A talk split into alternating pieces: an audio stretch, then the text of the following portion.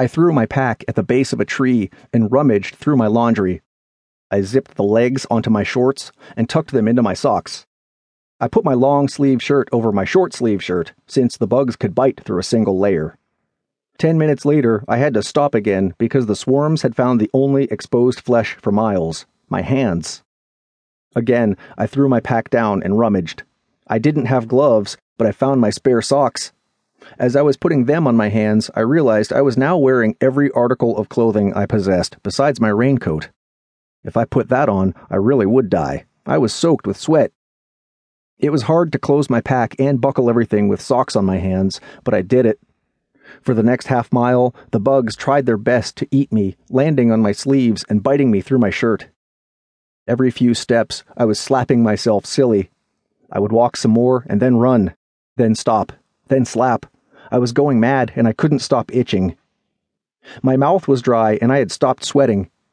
Dizziness started to hit me, and I realized I hadn't been drinking or eating, just running and swatting. Lifting my water bottle to the edge of the bug net, I carefully pulled at the elastic around my neck and lifted just enough to get my lips on the lid. Mosquitoes assaulted my chin and neck, bit my ears, crawled up inside, and landed on my forehead, but I didn't care because I was so thirsty.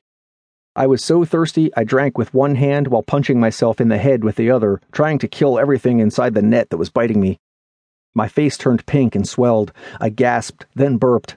I threw the empty water bottle on the ground and smashed the net against my skin, destroying every bug inside, grinding them into a pulp, smearing my cheeks. I felt a hot sting on the top of my foot and looked down. One of them was biting me through my shoe. I cackled and fell to the ground, writhing, scratching every part of me I could reach. That's when Lemmy showed up. Green Giant, there is a shelter right there. Run! He grabbed my wrist and dragged me to my feet. A bandana masked the bottom half of his face, while the top half, well, the top half looked like a bear. A koala, specifically. This might be it, I thought. I've gone mad. Either that or Lemmy now wears a hat that looks like a koala and is saving me from mosquitoes. Oh shit, it's both. The shelter was at the top of a small pile of rocks and exposed to the wind, which helped keep the bugs away, for now.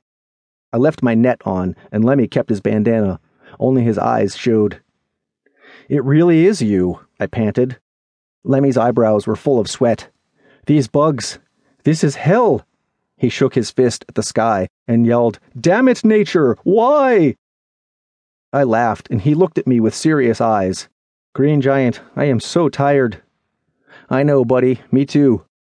He swatted at his face and blinked. This makes me want to be done so bad. I keep going and I keep going and I ask myself, why am I doing this? I think about Katahdin, Green Giant, and do you know what I think? What do you think, Lemmy? I think it is going to be just one more mountain. I think I'm going to get there and say, okay, now what?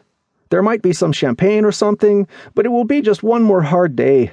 I just want it to be special, for real, you know? Different. I want someone to care. I care, Lemmy. He let me continue. I care, Lemmy. I really do.